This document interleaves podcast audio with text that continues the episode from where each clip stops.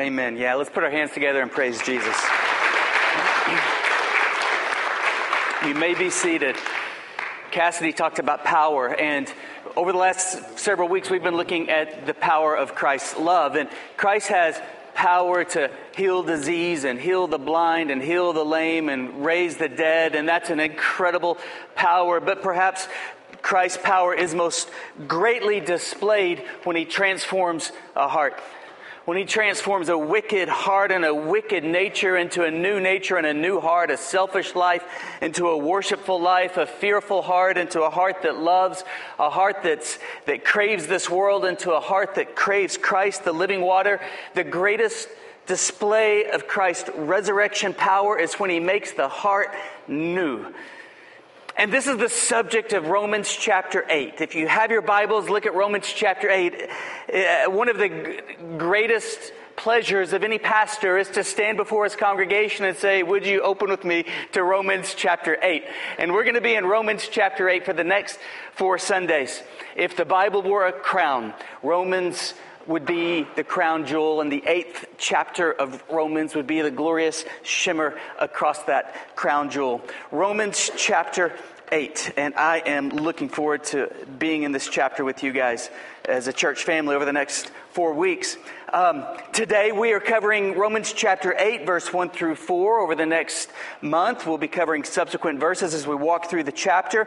Today we are talking about uh, this series we've entitled Breakthrough because through Romans chapter 8, we, we will be breaking through strongholds in our life. And so today we will be talking about breakthrough condemnation and live in liberty. Break through condemnation and live in liberty. So let's read our text Romans chapter 8, verse 1 through 4. There is therefore now. So this isn't like past tense, this isn't like present tense. This is now. There is therefore now, right now, today. This isn't later tonight, this is now. Everybody here can experience the power of the resurrection in their heart to make all things new. There is therefore now no condemnation for those who are in Christ Jesus. Remember that phrase, for those who are in Christ Jesus. For the law of the Spirit of life has set you free in Christ Jesus. There's that phrase again, in Christ Jesus. So we have the operative phrase in our text is in Christ Jesus. For the law of the Spirit of life has set you free in Christ Jesus from the law of sin and death. For God has done what the law, weakened by the flesh, could not do by sending his only Son in the likeness of sinful flesh. And for sin, he condemned sin in the flesh in order that the righteous requirement of the law might be fulfilled in us, who walk not according to the flesh, but according to the Spirit. What was our operative phrase? For those in Christ Jesus. And we have incredible promises for those in Christ Jesus. It's not for everybody, it's for those in Christ Jesus. For those in Christ Jesus, there is no condemnation. For those in Christ Jesus, they can walk in complete freedom. So, what we all need to make sure in order to experience the power of the resurrection is that we are in Christ Jesus. There is therefore now no condemnation for those who are in Christ Jesus. Like Noah was in the ark and he was saved from the destruction that came upon the world. Like Jonah was in the well, he was saved from his own devices and led by the sovereignty of God to fulfill his destiny. And in the same way, we are in Christ, and therefore we can walk in freedom. We are in Christ, therefore there is no condemnation. We are in Christ, therefore we are in the mighty grip of God, guided by His sovereignty to fulfill His purposes for our life. We are in Christ, therefore uh, no weapon formed against us will prosper. We are in Christ, therefore all things, even the bad, even the sorrowful, work together for the good. We are in Christ, and this is our identity. We are in Christ. This is our identity. But we try to we try to wrap our identity around our affluence. But affluence will fail us. Affluence will give out. Affluence won't make the trek into eternity. We try to wrap our identity around our appearance, but our appearances will fade. We try to wrap our identity around our health, but our health will give way. We try to wrap our identity around others' acceptance of us and what others think or say of us, but then we just turn into people pleasers. We try to wrap our identity into achievements, and therefore we will always be insecure and either timid or arrogant. The believer's identity should not be anchored, not even one ounce, not one ounce, into our affluence, our appearance, our health, our acceptance, our achievement. Our identity is in Christ. For those who are in Christ Jesus. And now let's look at four promises in relation to those who are in Christ Jesus. The first promise for those who are in Christ Jesus. Here it goes. You guys have your Bibles open? The book of Romans. All right, here we go. For those who are in Christ Jesus, the law cannot condemn you. The law cannot condemn you. Romans 8 1. There is therefore now no condemnation for those who are in Christ Jesus. The law cannot condemn you. So, what exactly is the law?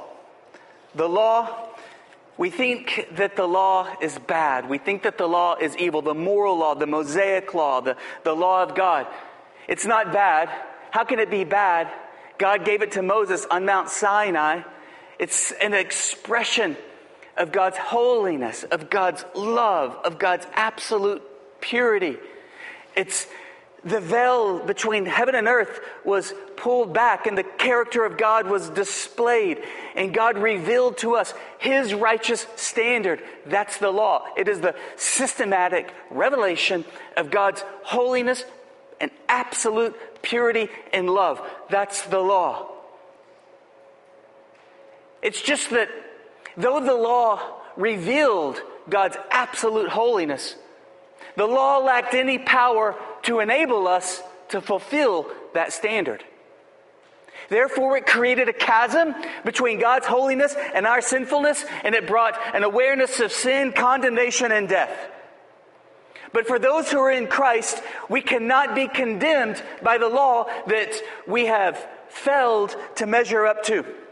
For example, in 1863, Abraham Lincoln announced the Emancipation Proclamation, declaring uh, slaves to be set free.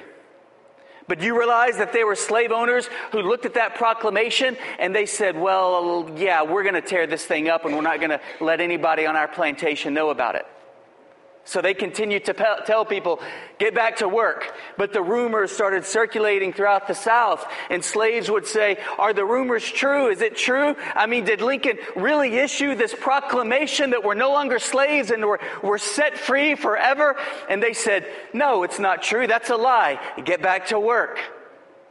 And so people who were set free continued to live in bondage because they chose to believe a lie rather than the truth. And in the same way, when Jesus Christ paid for our sins on the cross, not only that, but he lived a completely righteous life and then paid for our sins on the cross, and he declared us to be set free from the law. We are set free forever. And our guilty conscience awakens to the rumors of our freedom in Christ and says, Is it true? I mean, can, can, can I begin to hope again? And the guilty conscience says, No, no, continue to be guilty.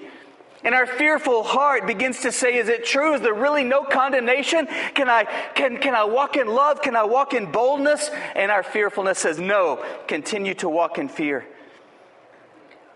We continue to hide in timidity rather than walk in boldness and expect God's very best because we choose to live under a lie rather than under, under the reality of who we are in Christ. Now, listen to what Charles Spurgeon wrote about this. I think this is one of the best uh, explanations of um, no condemnation that I've read. Spurgeon writes Think about this. If you believe in Jesus, you are actually and effectually cleared from all guilt.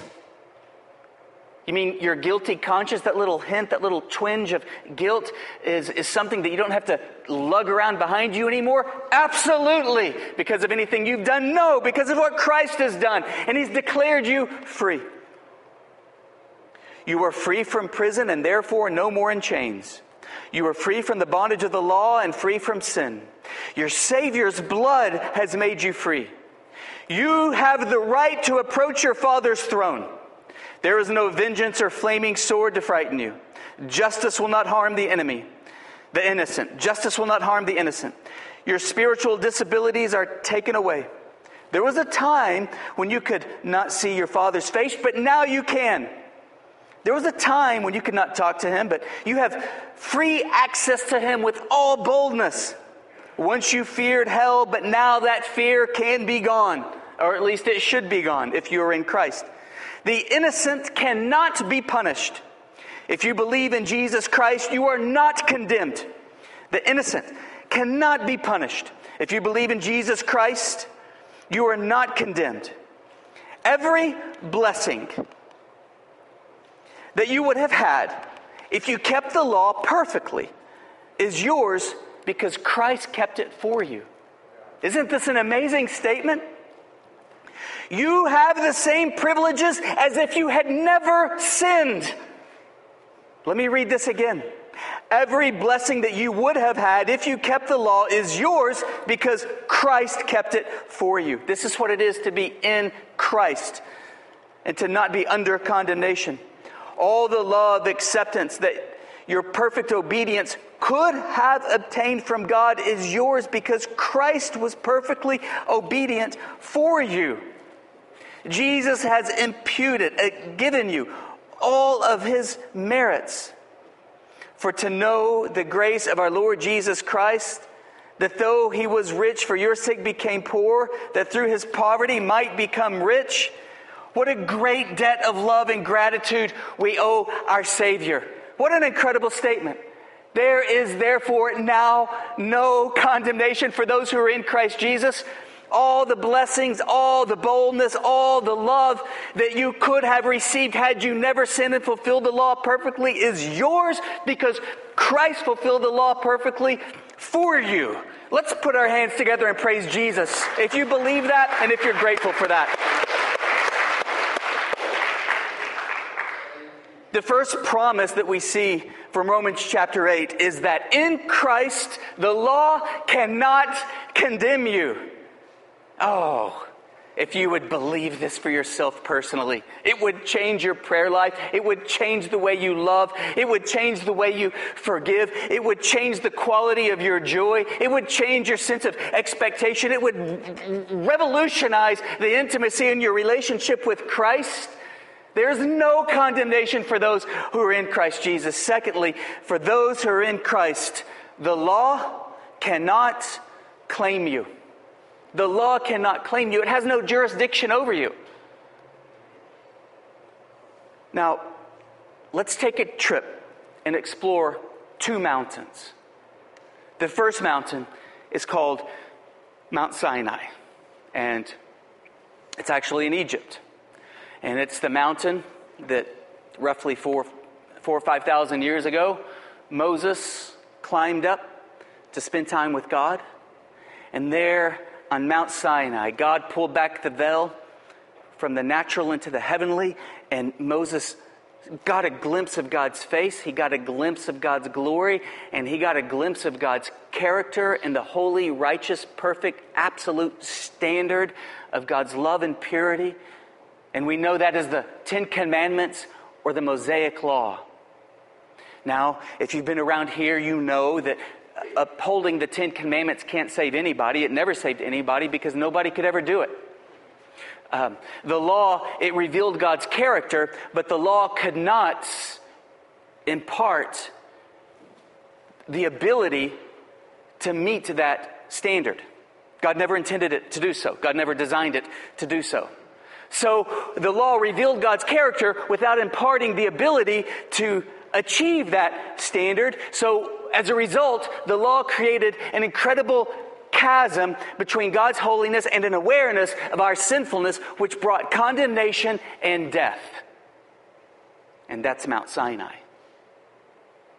But let's look at another hill, and we'll call this Mount Calvary or Golgotha. And this is in Jerusalem. And I, I, I I hope to be there in about uh, less than a month now, and I'm looking so forward to standing on Golgotha, where Jesus paid for the sins of the world. Jesus climbed up this hill, Golgotha, Mount Calvary. Uh, he was beaten and bloodied and bruised, and he was carrying the cross. And there he was, he was nailed to that cross. And there he cried out, It is finished. And there on Mount Calvary, Jesus paid for the sins our sins and fulfilled the demands of the law. Jesus lived righteously on our behalf so that we can live righteously through him. Our righteousness is not our own, it's through Christ. Jesus paid for our sins and imparted to us his very own righteousness. So let's look at some contrast between Mount Sinai and Mount Calvary. On Mount Sinai, Moses received and issued the law. On Mount Calvary, Jesus satisfied the demands of the law for us. What were the demands of the law? Absolute, flawless holiness and love. That's the demands of the law. And we've all fallen, miserably short. In fact, look at how miserably short each of us has fallen in relation to the law. Now, if you think that you can get to heaven by upholding the law or by doing good or just by your own efforts, listen to what this uh, apostle in Romans says as he lays out this systematic theology of the gospel. Paul says, None is righteous, no, not one. You think you are? Not Moses, not Abraham, not Ezekiel, not Daniel, not Peter, James, John, Paul. Nobody. None is righteous. You think you're more righteous than them? None is righteous. No, not one. Nobody. No one understands. No one seeks God. All have turned aside. Together they've become worthless. No one does good. Not even one. Not one. Their throats are an open grave. They use their tongue to deceive. The venom of asps, snakes, is under their lips. Their mouth is full of curses and bitterness. Their feet are swift to shed blood, and their paths are ruin and misery.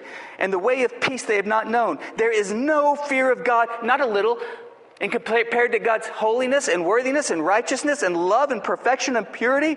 There is no fear of God before any of our eyes. And we read in Romans 23 there's no difference whether you're a religious sinner or a pagan sinner, for all have sinned and fallen short of the glory of God. So the, on Mount Sinai, Moses re- received and issued the law. On Mount Calvary, Jesus satisfied the demands of the law. He lived perfectly righteous on our behalf. And when Jesus died on the sins, what happened was all of the death, all of the consequences that were associated with our sin were satisfied on Jesus Christ. On Mount Sinai, the law of sin and death, the law of sin and death is revealed. On Mount Calvary, the grace of God is offered and replaces the law of sin and death. On Mount Sinai, an external fading glory shone upon the face of Moses. When he came down from Mount Sinai and he talked to the people, they had, literally, this is in scripture, they had to put a bag over his face because his face was shining so brilliantly and people couldn't handle it. But that glory faded and they took the bag off of his face and he was normal again. But on Mount Calvary, because of Mount Calvary, an inner eternal glory shines inside the hearts of sinners. That's the Holy Spirit, and He changes our hearts and makes us new, and that glory never fades on Mount Sinai. The righteousness of God is set as an utterly impossible and frustrating goal.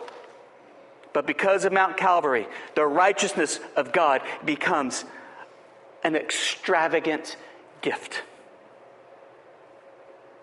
Do you see the difference? On Mount Sinai, the righteousness of God, it's put on the very top shelf and established as the goal that ends up frustrating and causing everybody to fail and bringing condemnation and death. But on Calvary, this righteousness of God is not established as a goal, but it's offered as an utterly extravagant gift. Because of the cross, because of Jesus, we're not motivated by scriptures like a self help manual. We're not motivated by scriptures like some self help manuals that you would find on the bookshelf with seven steps to a better you. No. Because of the cross, we are given as an extravagant gift the very righteousness of God, not a lesser righteousness, the righteousness of Jesus Christ. And we are clothed in that righteousness. That's the gift of salvation. The gift of salvation is not simply entrance into heaven. The gift of salvation is not simply forgiveness of sins, past, present, and future. The gift of salvation is an extravagant gift. It is the very righteousness of God. This is why we can pray with boldness. This is why we do not have to carry and drag a net of guilt and shame and condemnation. We are the very righteousness of God. On Mount Sinai, because of Mount Sinai, we strive to be better and always fall short. But because of Mount Calvary, we are born again. We're not better, we're born again. We're not cleaned up, we're new creatures. We have a new heart. Because of Mount Sinai, we fell and are filled with guilt, fear, and sorrow. But because of Calvary, we receive Christ's new heart and righteousness. Because of Mount Sinai, death reigns. But because of Mount Calvary, eternal life in Christ Jesus reigns. Mount Sinai, for the wages of sin is death. Mount Calvary, but the gift of God is eternal life in Christ Jesus our Lord. Because of Mount Sinai, we read in Romans 3:20, for by works of the law no human being will be justified in his sight, since through the law comes knowledge of sin and then condemnation and death.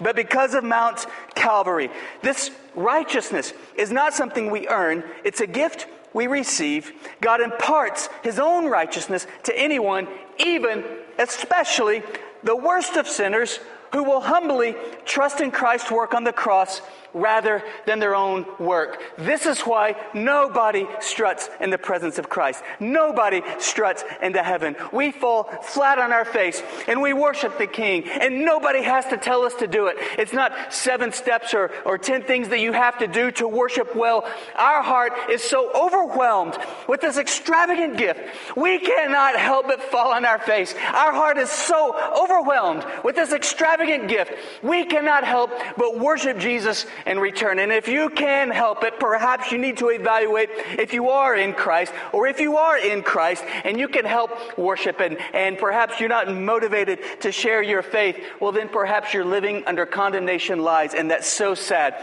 because you are free in Christ Jesus our Lord. Brennan Manning in Ragamuffin Gospel puts it like this Because salvation is grace through faith. I believe that among the countless number of people standing in front of the throne, uh, in front of the throne and in front of the Lamb, dressed in white robes and holding palms in their hand, I shall see the prostitute from the Kit Kat Ranch in Carson City, Nevada, who tearfully told me that she could find no other employment to support her two-year-old son. I shall see the woman who had an abortion and is haunted by guilt and remorse, but did the best she could faced with the grueling alternatives. The businessman besieged with debt who sold his integrity in a series of desperate transactions. The insecure clergyman addicted to being liked, who never challenged his people from the pulpit and longed for unconditional love. The sexually ab- abused teen molested by his father and now selling his body on the streets, who, as he falls asleep each night after his last trick, whispers the name of Jesus Christ that he learned about in Sunday school. But how, we ask, how are these people going to make it into heaven? Then the voice says, They have washed their robes and have made them white in the blood of the Lamb. There they are. There we are. The multitude who so wanted to be faithful, who at times got defeated, soiled by life, bested by trials, wearing the bloodied garments of life's tribulations, but through it all clung to faith. My friends, if this is not good news to you, you've never understood the gospel of grace. There is therefore now no condemnation for those who are in Christ Jesus. Second, the law cannot claim you. And those who strive to fellowship with God by upholding the law are destined to a life of frustration. In fact, if you flip back a page in Romans chapter 7, it's hard to teach Romans chapter 8. In fact, incomplete to teach Romans chapter 8 apart from Romans chapter 7. Let's look at Paul's frustration as he strived to have a relationship with God uh, apart from grace and under the law. Now, there's some debate that goes back. Is Paul writing this before he's saved and talking about his frustration of, of trying to earn salvation and then he's introduced to grace? Or is Paul saved and talking about just the frustration of, of trying to be a great Christian and always uh, stumbling short? Either interpretation is fine. I personally believe that Paul is talking about his experience as a Christian, as a believer in Romans chapter 7. And I believe that because it's akin to my experience over the years. The, the, the, frustrations that I've had and wanting so badly to walk with Christ and, and, and, and stumbling and falling short time and time again. But let's read at the frustration uh, destined for those who try to relate with God based upon their own striving rather than resting in God's righteousness at the cross. So, those who strive to fellowship, strive to fellowship with God by upholding the law are frustrated. And this is what they realize. The law, this Mosaic system, this Mosaic law, this revelation of God's holiness, but striving to meet it on our own efforts with our own works, the law increases my guilt by revealing my sin. That's all it does. It simply increases my guilt by revealing my sin. Romans 7, Paul says. What shall we say then? That the law is sin? By no means. It's not sinful, it came from God. Yet, if it had not been for the law, I would not have known sin. For I would not have known what it is to covet if the law had said, You shall not covet. So if you didn't know that you shouldn't covet, are you still held accountable for coveting? Absolutely. The wages of sin is death. Nobody is without excuse. But the revelation of the law brings greater condemnation and greater consequence. The law increases my guilt by revealing my sin. Secondly, the law stirs my desire to sin. Verse 8 and 9. But sin, seizing an opportunity through the commandment, produced in me all kinds of covetousness. For apart from the law, sin lies dead. I was once alive apart from the law, but when the commandment came, sin came alive and I died.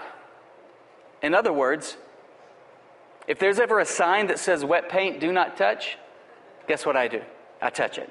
If there's a sign that says uh, keep off the grass, I, have got to walk on it. If the waitress gives me a plate and says it's hot, don't touch it, I've got to touch it. And I'm like, yeah, you're right, that is hot. Why? That's our flesh nature. And we instinctively want to do what we're told not to do. And this is how the law simply stirs our flesh nature, our, our flesh nature up and creates a desire within us to sin. Thirdly, the law promised life but proved to be death to me. Romans 10 11. Romans chapter 7, verse 10 and 11. The very commandment that promised life proved to be death. Well, how did it promise life? Well, the law says, do this and you will live. Do this and you'll be blessed. Don't do this and you'll live. Don't do this and you will be blessed, stirring our flesh, causing us to do it, and bringing condemnation and death. For sin, seizing an opportunity through the commandment, deceived me, and through it, killed me. It's not that the law is evil or deceitful, but our flesh and sinful nature and Satan is, and saw an opportunity to bring death. Next, the law reveals the wickedness of sin. We read in verse 12 and 13. So the law is holy, and the commandment is holy, and righteous and good. Did that which is good then bring death to me? By no means. It was sin producing death in me through what is good. The same thing that Satan did in the Garden of Eden through Adam and Eve, found a window to bring death into life. In order that sin might be shown to be sin, and through the commandment might become sinful, sinful beyond measure. And the most frustrating of all about the law is that the law cannot change you. Verse 14. For we know that the law is spiritual, but I am of the flesh, sold under sin. The law cannot enable you to do good. Verse 15 through 21. For I do not understand my own actions, for I do not do what I want to do, but I do the very thing I hate. Now, if I do what I do not want, I agree with the law that it is good. So now it is no longer I who do it, but sin that dwelleth in me. For I know that nothing good dwells in me, that is in my flesh. For I have the desire to do what is right, but not the ability to carry it out. For I do not do the good I want, but the evil I do not want is what I keep on doing. Now, if I do what I do not want, it is no longer I who do it, but sin that dwells in me. And this text primarily is why I believe this is talking about Paul as a Christian, trying to live the Christian life, but being frustrated because he's still trying to live it in the, in the flesh. But we, re- we will unpack the principles of living the Christian life, not in the flesh, but in the spirit, throughout this series in Romans chapter 8. And then verses 21 through 25, uh, chapter 7, the law cannot set you free. So I find it to be a law that when I want to do right, evil lies close at hand.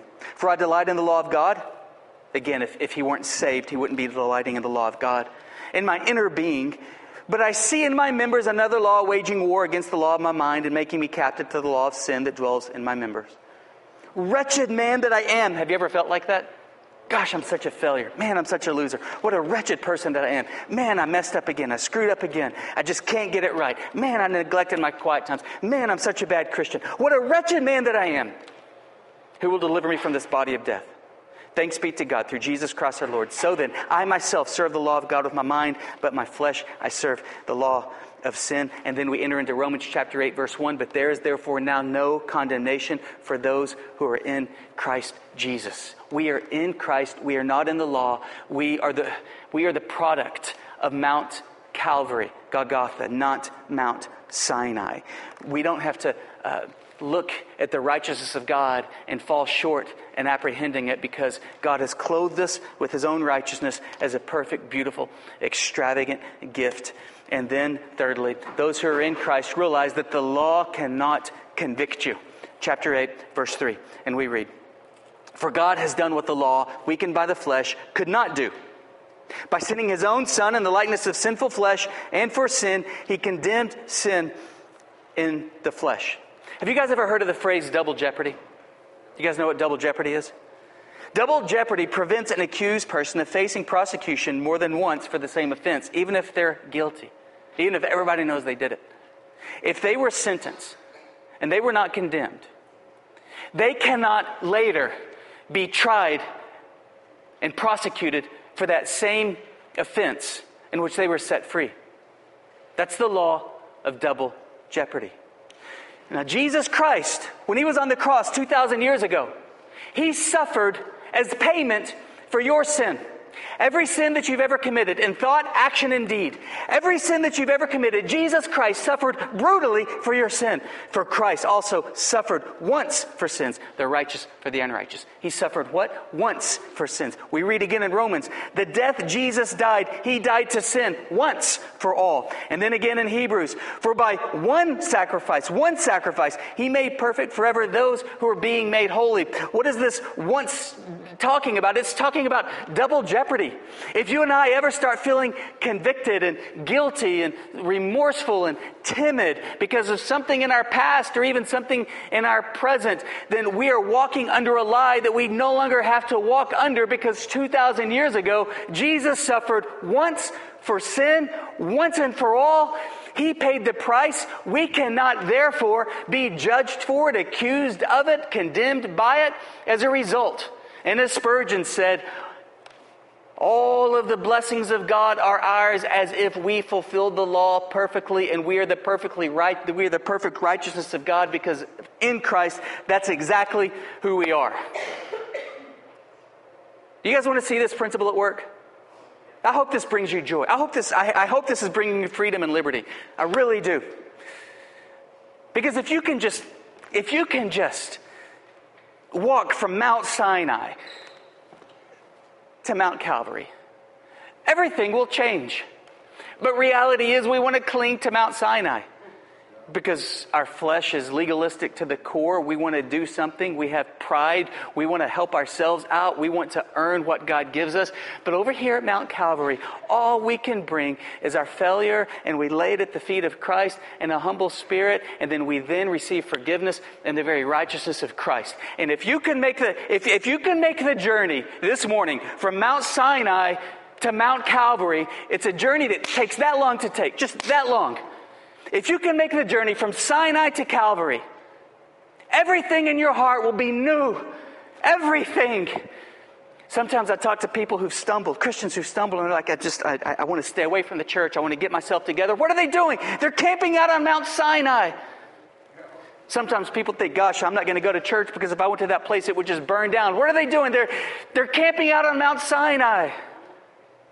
Sometimes people think I just want to. I'm not going to pray. I, am just going to. I'm just going to try to get myself together. Have about two weeks of good quiet times, then I'll pray. What are you doing? You're, you're camping out on Mount Sinai. It's why you don't have joy. It's why you're craving the world because we have these hearts and souls that crave intimacy. And the only thing that's going to quench your heart is coming back to Mount Calvary where we just freely receive the righteousness of God as an extravagant gift. You guys awake? Put your hands together if you're awake. Let's praise Jesus for this no condemnation in Christ. If in a second, it, it takes this long, this long, this long, this long to repent and trust in the righteousness of Christ. And then at that moment, your heart is new. It doesn't take 12 steps over six months or six years.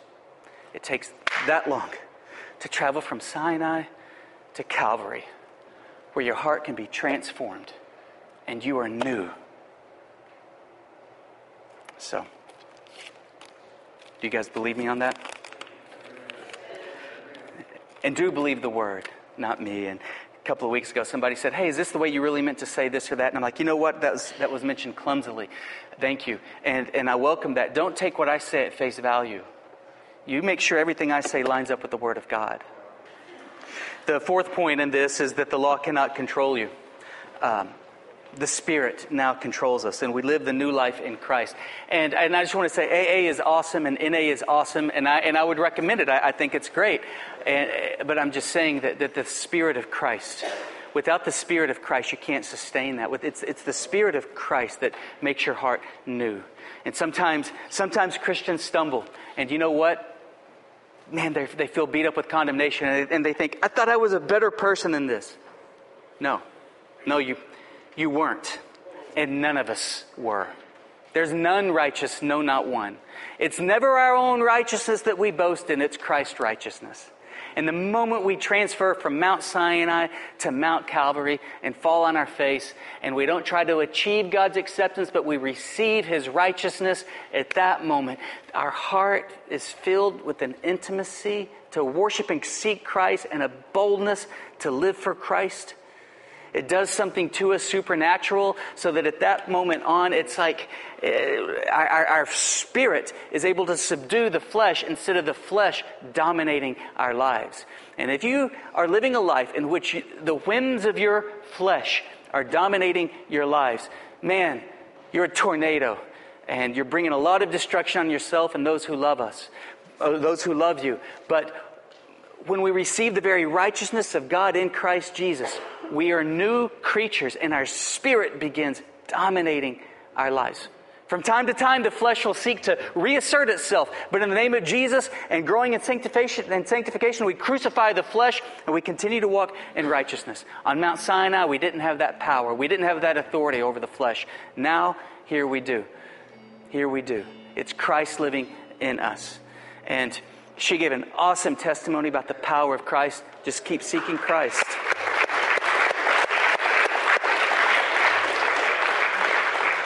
Stay close to Jesus. Stay close to Jesus. Stay close to the body of Christ.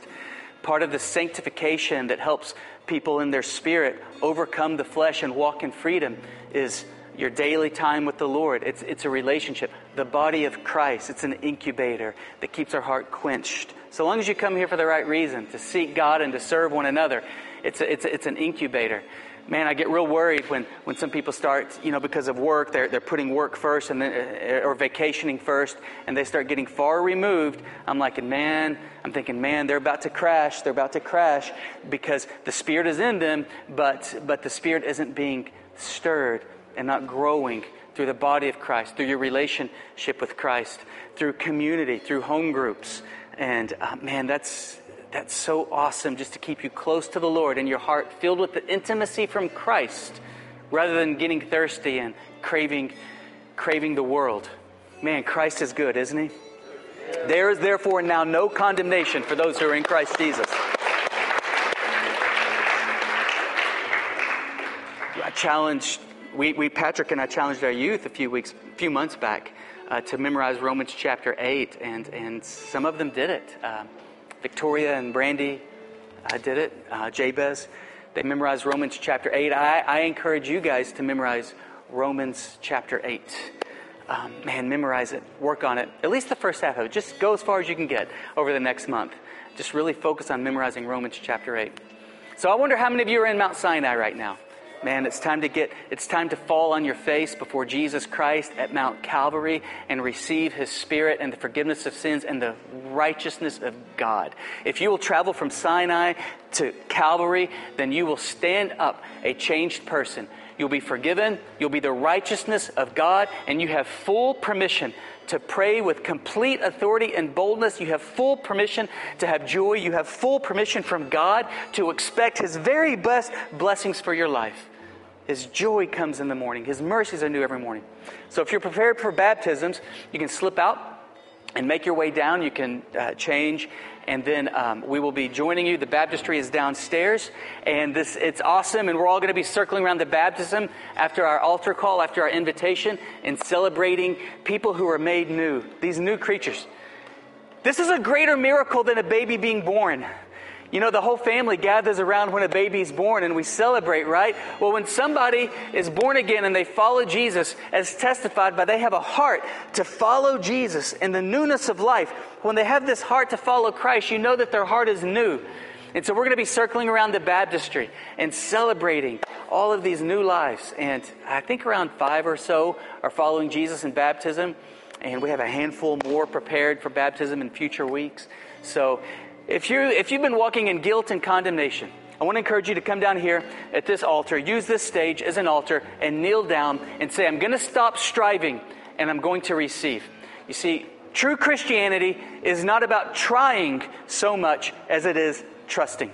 I'm going to stop striving and I'm going to receive. I'm going to stop trying to earn God's acceptance and I'm going to earn, I'm going to receive His absolute righteousness.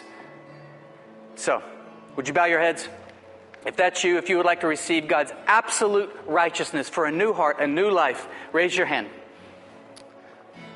Okay. All right. So I just want to encourage you guys just to come down and maybe you're you're getting saved, perhaps you're a Christian and you're just going to say, "You know what, God, I'm just going to I'm just going to receive your righteousness and I'm going to refocus on my righteousness in Christ rather than my effort to earn your approval." So let's just respond with worship.